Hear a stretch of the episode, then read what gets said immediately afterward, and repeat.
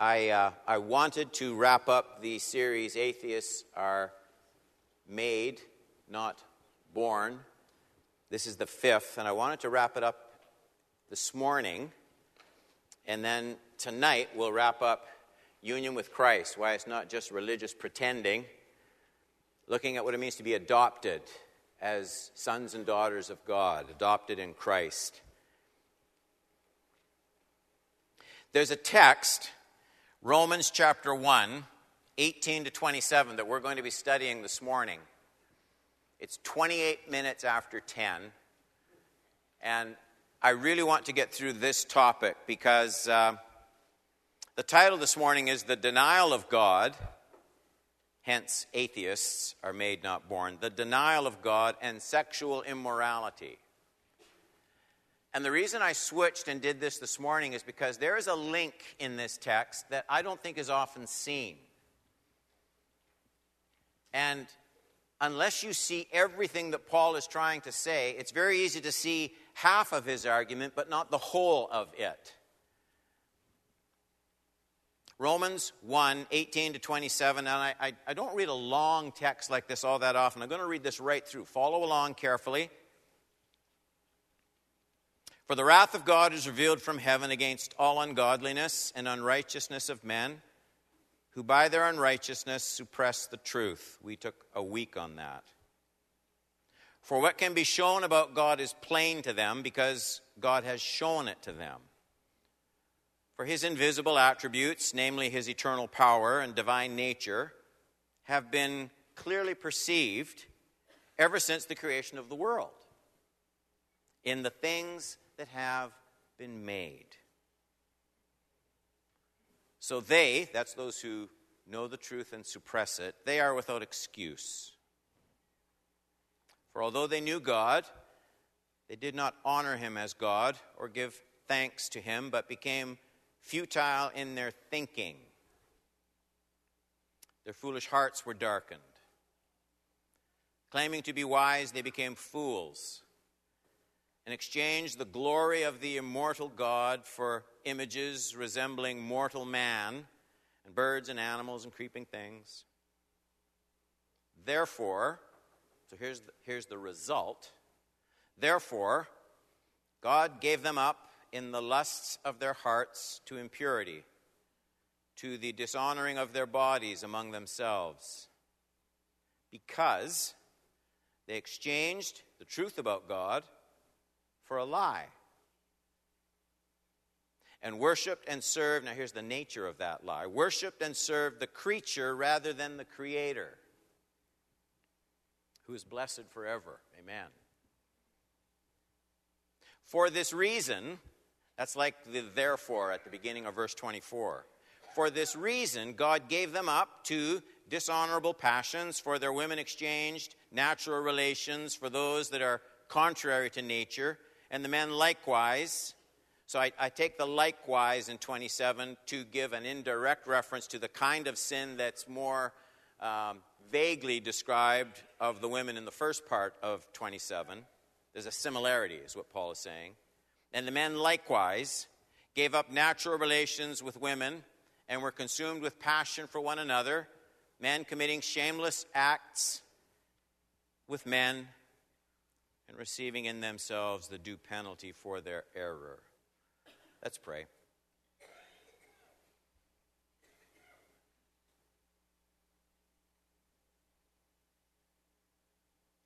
Where would we go for truth that tan- transcends the dominant viewpoint of our culture? Where would we go for ideas that stand eternally, even if they become socially unacceptable? Where would we go to escape the relativism of a world whose viewpoints change on so many things with the passing of centuries? Where would we go for truth we can build our lives on except your word? And I pray that you'll help us as we study it today to be true to your, true to your spirit, true to the text and that you would make it helpful and life giving to all of us in the body of Christ this morning. In Jesus' name I pray. Amen.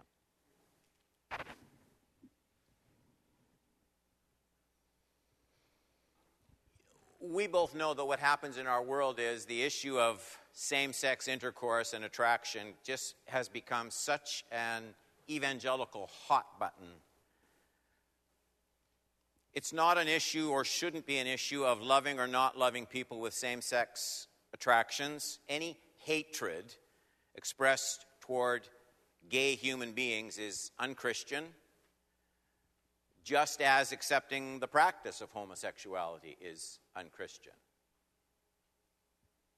The, the passage before us today isn't unique in its condemnation of homosexuality. There is no positive reference to same sex relations, sexual relations in the scripture. None.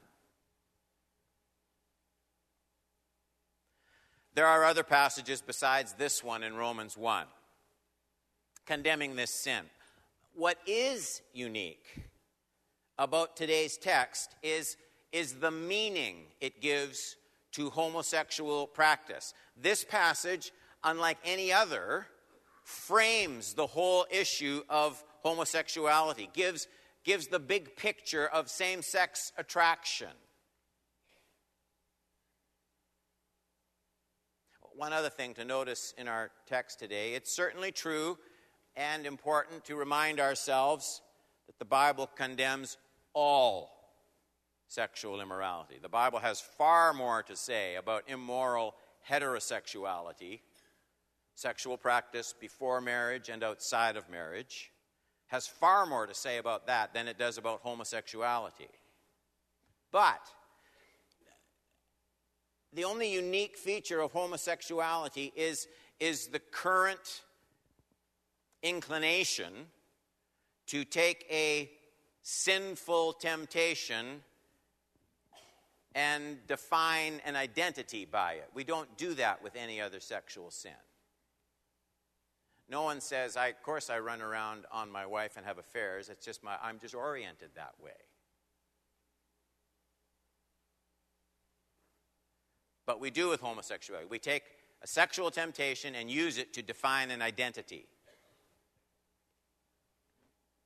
But it is still true that we are all, heterosexual and homosexual, we are all, through the fall, we are all oriented wrongly if we are governed purely by our own desires, every one of us. We're all oriented wrongly, everyone in this room.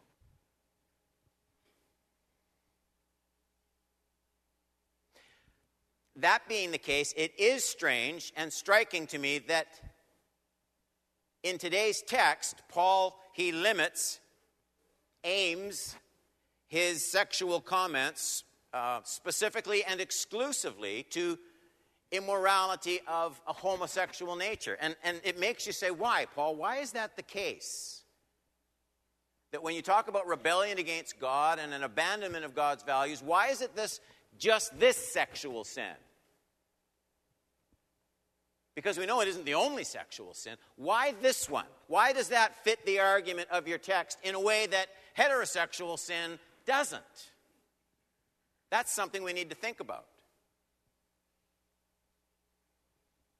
And the final point I want to make is this is the closing message in our series on atheism. And this text, more than any other I know of, it, it binds together the suppression of divine revelation with the sin of same sex intercourse.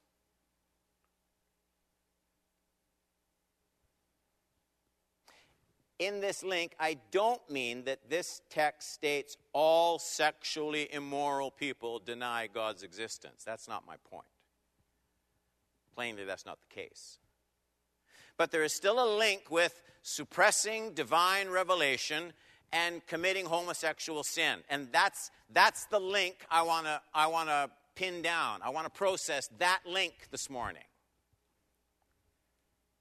Point number one. The dividing point in our text, the great dividing point, comes at verse 24, and, and it marks a very important emphasis in Paul's argument. I think, I think it's so important to begin here because it forms the whole logic of Paul's big picture argument. Now, just pause again and look at the flow of ideas as verse 24 becomes the heart of the text. So, look at 1 22 to 25. Claiming to be wise, they became fools. I want to talk about that. Exchanged, exchanged the glory. There it is. Claiming to be wise, exchanging the glory of the immortal God for images resembling mortal man and birds and animals and creepy things. Therefore, God gave them up in the lust of their heart to impurity, to the dishonoring of their bodies among themselves, because, there it is again, that's same as that. They exchanged the truth about God for a lie, worshiped and served the creature. That's, that's self, my view, my understanding, my longings, my desires, the, the creature. They served the creature. They worshiped and served the creature rather than the Creator who is blessed forever. Amen. Now, notice very carefully. Before our text this morning, the last time Paul mentions a specific action of God in this letter is Romans 1:18. You know these words. For the wrath of God is revealed from heaven against all ungodliness. Here's the subject it's the wrath of God. That's what he's talking about. It's revealed from heaven against all ungodliness and unrighteousness of men who, by their unrighteousness, we've seen this before too in our text, suppress the truth. So God is revealing his wrath in 118 against man's suppression of the truth. But That's all Paul says about God's wrath. I mean, it's not described in very much detail until, in our text, he picks up that very same subject again in verse 24. Therefore, God gave them up in the lusts of their hearts to impurity, to the dishonoring of their bodies among themselves. Okay, so we're learning something. The way God reveals his wrath, 118, he doesn't say how in 118. He just says God reveals his wrath from heaven. What does he do? Does he strike everybody dead? No. How does he reveal his wrath in 118? Well, he's going to unpack that, but 118 doesn't tell us how God reveals his wrath. The way he reveals his wrath is he gives them up to what they worship in their hearts. You see that in 24. So they refuse to honor God as God, 21. They rely on their own wisdom. What seems right, proper, fair? What's acceptable?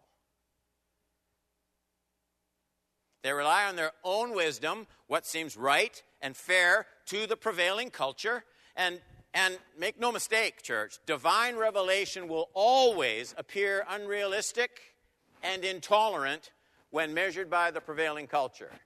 Does everybody understand that? Divine revelation will always appear unreasonable and intolerant when measured by the prevailing culture. That's not new. Think about this. Satan doesn't have to work to prove divine revelation untrue. That would be a horrible task. He couldn't do it. He doesn't have to. Satan does not have to work to prove divine revelation untrue. He merely makes it appear unreasonable, measured by the view of the surrounding cultural perspective. He makes divine revelation socially unacceptable, a much easier task than proving it to be untrue. But Paul's point in verse 22 is the voice of culture has exchanged divine revelation for human desires. They served, 25, the creature rather than the creator. Those are the sins, all right? This is what mankind has consistently done. And, says Paul, God has revealed his wrath against these sins, 118. And that's where that therefore in verse 24 enters the picture. Therefore, God gave them up in the lusts of their hearts to impurity, to the dishonoring of their bodies among themselves. So, this, this giving them up is the most terrible form of God's wrath. It's the most terrible form because it lacks the dramatic instant pain that other forms of God's judgment often bring. Jonah, swallowed by a whale. Surprise, surprise, he repents. I would too.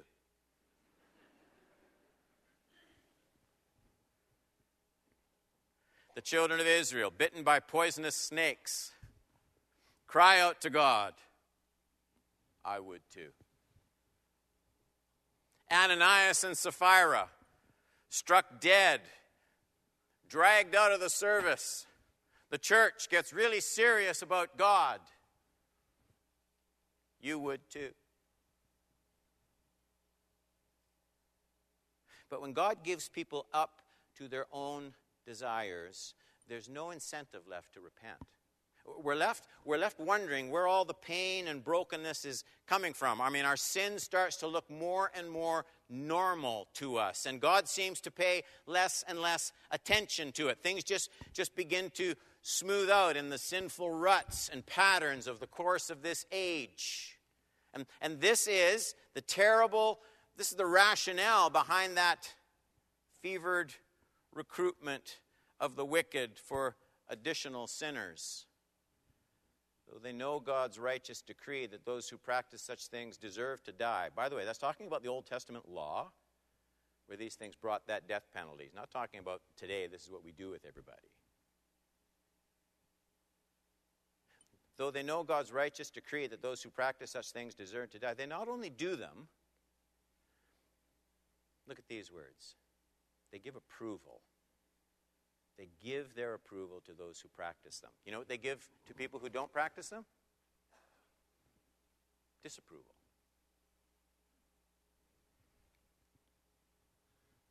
Note that word approval. No one likes being disapproved. As more and more people approve of any sin, hear me, as more and more people approve of any sin, that sin takes on legitimacy. After all, everyone can't be wrong.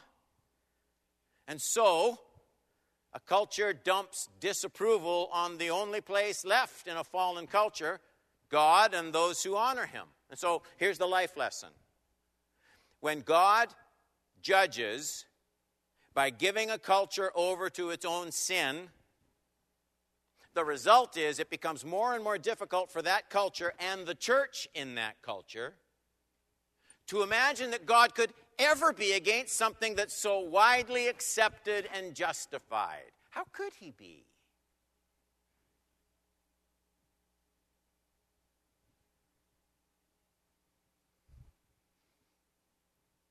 God's revelation then appears less and less reasonable to culturally adjusted sin we know this is true. If you, if you have the courage and take a minute, pretend it's possible to do time travel.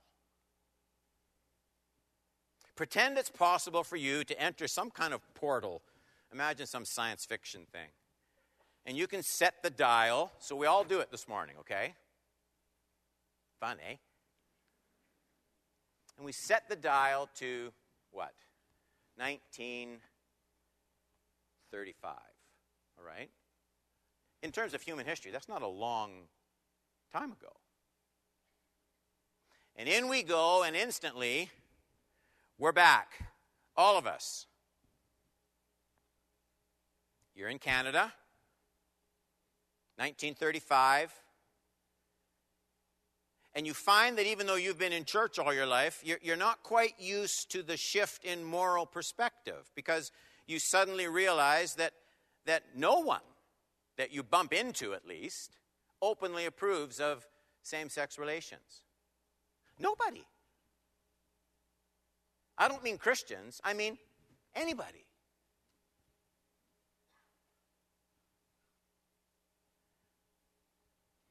Was there TV in 1935?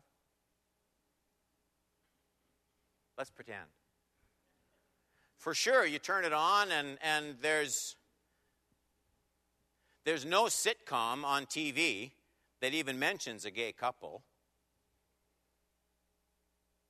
There's no mention of homosexuality in any classroom, in any school in the country. There isn't a university professor anywhere endorsing a gay lifestyle. There's no adoption agency that will even consider a gay couple as candidates for a child. There is no politician anywhere on the horizon who, in campaigning, pushes for any kind of gay agenda and equal human rights. Now, now, my point here, please don't misunderstand me. My point here is not that there weren't gay people in 1935. That's ridiculous. I'm not even saying there weren't as many as there are today. That's not my point. But here's what I know for sure every Christian in 1935 found it easier to accept that God's revelation in the scripture was totally opposed to it. No one in the church found it unreasonable that God opposed same sex intercourse. Nobody in the church found that unreasonable. And the reason is simple. The reason is simple. God's revelation seemed a better fit into at least society's public framework of sexuality in 1935. I'm not saying there were, there were more Christians. I'm not saying people were more godly. That's not my point. I'm simply saying God's revelation was a better fit in the mindset of the church in 1935 than it is in 2016. The only difference is in 2016, God's revelation, though exactly the same, I think we'd agree it hasn't changed, has it, since 1935? So, so the scriptural revelation is exactly the same, but it doesn't make as much sense to our world. Do you all see what I'm saying? It doesn't fit on this subject, especially. And what you're looking at in that silly illustration that I just gave, what you're looking at is the fruit of Paul's words, 124. Therefore, God gave them up in the lusts of their hearts to impurity, to the dishonoring of their bodies among themselves. After that kind of incremental, gradual judgment from God, the result is his standards appear less and less reasonable. And that is exactly what Paul was driving at when he said in verse 22 claiming to be wise, they became fools. This is not some mouthy mob screaming with clenched fists, We're wiser than you are, God, so there. People don't say that. This is a calmly reasoned, rationally argued position that God's revelation, that just doesn't seem fair anymore to me, Pastor Don. I know some really nice people. This revelation hurts a lot of lonely people. God seems so narrow minded. This is the kind of religion that just breeds intolerance in this world. Surely this kind of thinking needs to evolve and catch up. That's, that's the essence, okay, of humanly exalted wisdom. It defines its own conclusions as a better wisdom than God's revelation. And the result is a, a morphing of an imaginary God, a la Rob Bell, who is just like us.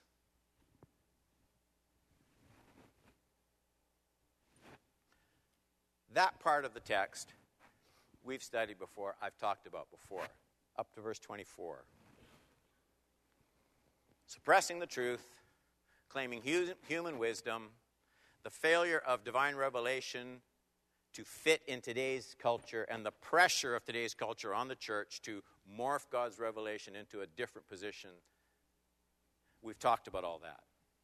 The second point is, to me, the part of the link in Paul's argument that doesn't get talked about very much, and I'm going to try hard to get this done. Point number two. I want to look at God's lesson on how he expects us to learn about invisible facts. Romans 1 19 and 20.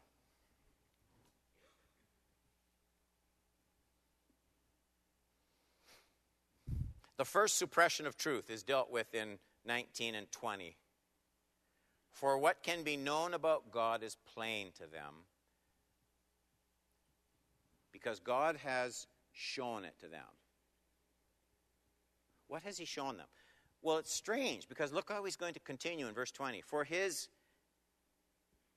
invisible attributes. So He's going to list some things now that you can't see. His eternal power, divine nature, have been clearly perceived ever since the creation of the world. And so that's how, right? God has shown it to them. In the things that have been made, that's how God has shown it to them. So they are without excuse.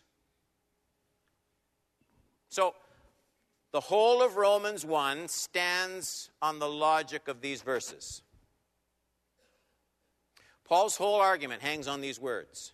And his whole logic is simple God's revelation of himself moves from the visible to the invisible.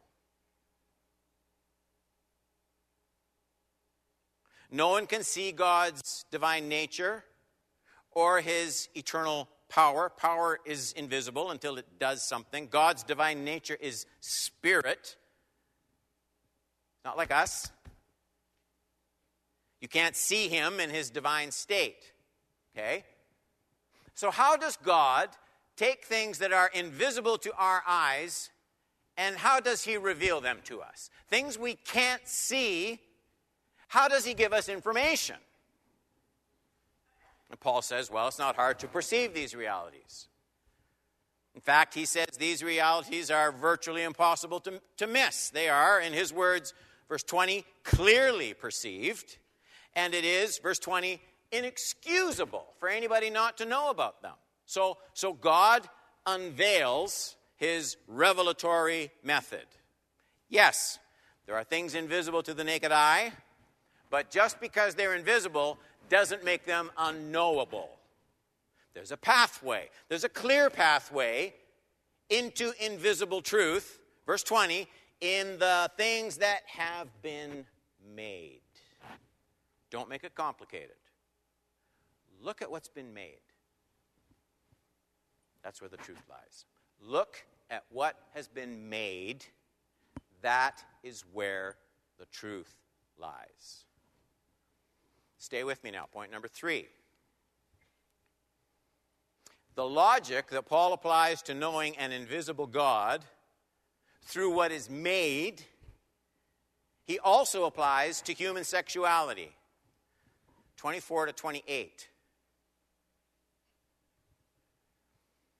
Therefore, God gave them up. There's the wrath of God. It was talked about in 118. Now it's explained in 24. Gave them up in the lust of their hearts to impurity, to the dishonoring of their bodies among themselves, because they exchanged the truth about God for a lie worshiped and served the creature rather than the Creator, who is blessed forever. Amen. For this reason, God gave them up to dishonorable passions, for their women exchanged natural relations for those that are contrary to nature, and the men likewise gave up natural relations with women and were consumed with passion for one another, men committing shameless acts with men and receiving in themselves the due penalty for their error. The due penalty, by the way, I, have read I won't say who because a lot of you, I'm sure, see him on TV, but just the ridiculous, you shouldn't even have to say it, argument that what he's talking about here is HIV AIDS, which, please, the, the context makes it clear. Receiving the due penalty for their error is God's giving them over more and more to their own ways. It's blindness and justifying what they do. That's what's being talked about here. It's not some disease. And since they did not see fit to acknowledge God, here it is God gave them up to a debased mind to do what ought not to be done. Now, focus here just for the last 15 minutes. The exact meaning of the middle of verse 24, I have 133 commentaries on the book of Romans in my library. And the exact meaning of the middle of verse 27 is hotly debated, where it says, um, sorry, just before in 26, their women exchange natural relations for those that are contrary to nature. My own view is that both verse 26 and 27 describe same sex relations. That's my view. I think that's what Paul means in 27 when he says, and men likewise gave up natural relations with women. So that's clearly talking about a homosexual relation. And the fact that he says likewise, it's like the women, but nothing stands on it. But that's my view. And that takes us right to the question I raised earlier Given there are so many forms of distorted and forbidden sexual relations, heterosexual and homosexual, why, why Paul's exclusive emphasis in this passage on same sex relations? And I believe that the best explanation is found in the context we have just been analyzing. Remember, Paul is simply continuing the same argument recognizing divine truth from what has been made. He's continuing the very same point from verse 20. For his invisible attributes, his eternal power, divine nature have been clearly perceived ever since the creation of the world in the things that have been made. In the things that have been made. Same sex relationships aren't more sinful than other sexual sins. But they do most clearly serve Paul's purpose in this chapter. They are the most vivid example of not looking at how something has been made. Do I need to explain that to anybody?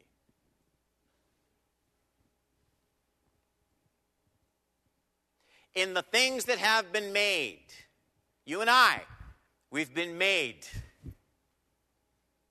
We've been made in certain ways. We ourselves, if you take Paul's whole argument, we are a part of the revelatory process. Invisible, intangible, unseeable aspects of your being, there certainly are. You can't see sexual orientation. You can't see what is increasingly labeled as aspects of fluid gender. Nobody can see those things. Did you read the National Post, October, on the stance of the university professor, University of Toronto professor Jordan Peterson? Anybody read that? This is a quote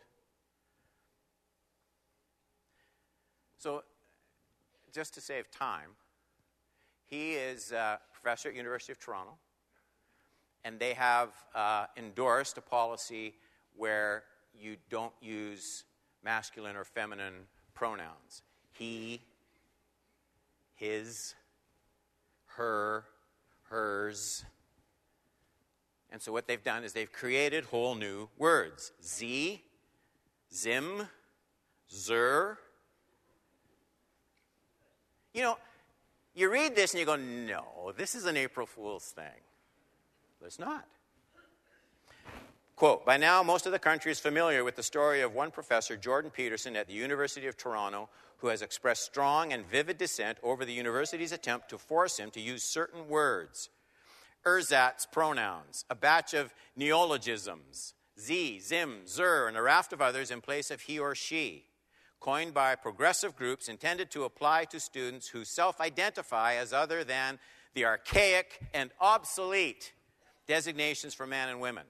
Professor Peterson will not use these new cant words.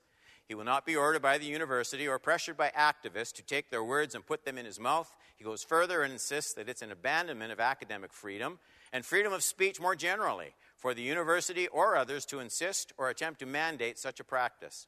He has made three videos arguing his case. He points out the ideological forces, the political agenda behind language politics, and correctly argues and identifies that there is far more at stake in this instant than some local gripe about grammatical commonplaces on the single campus.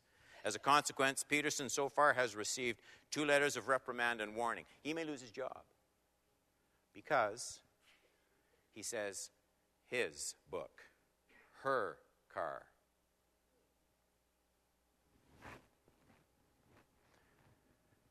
Everybody say it with me. Professing themselves to be wise, they became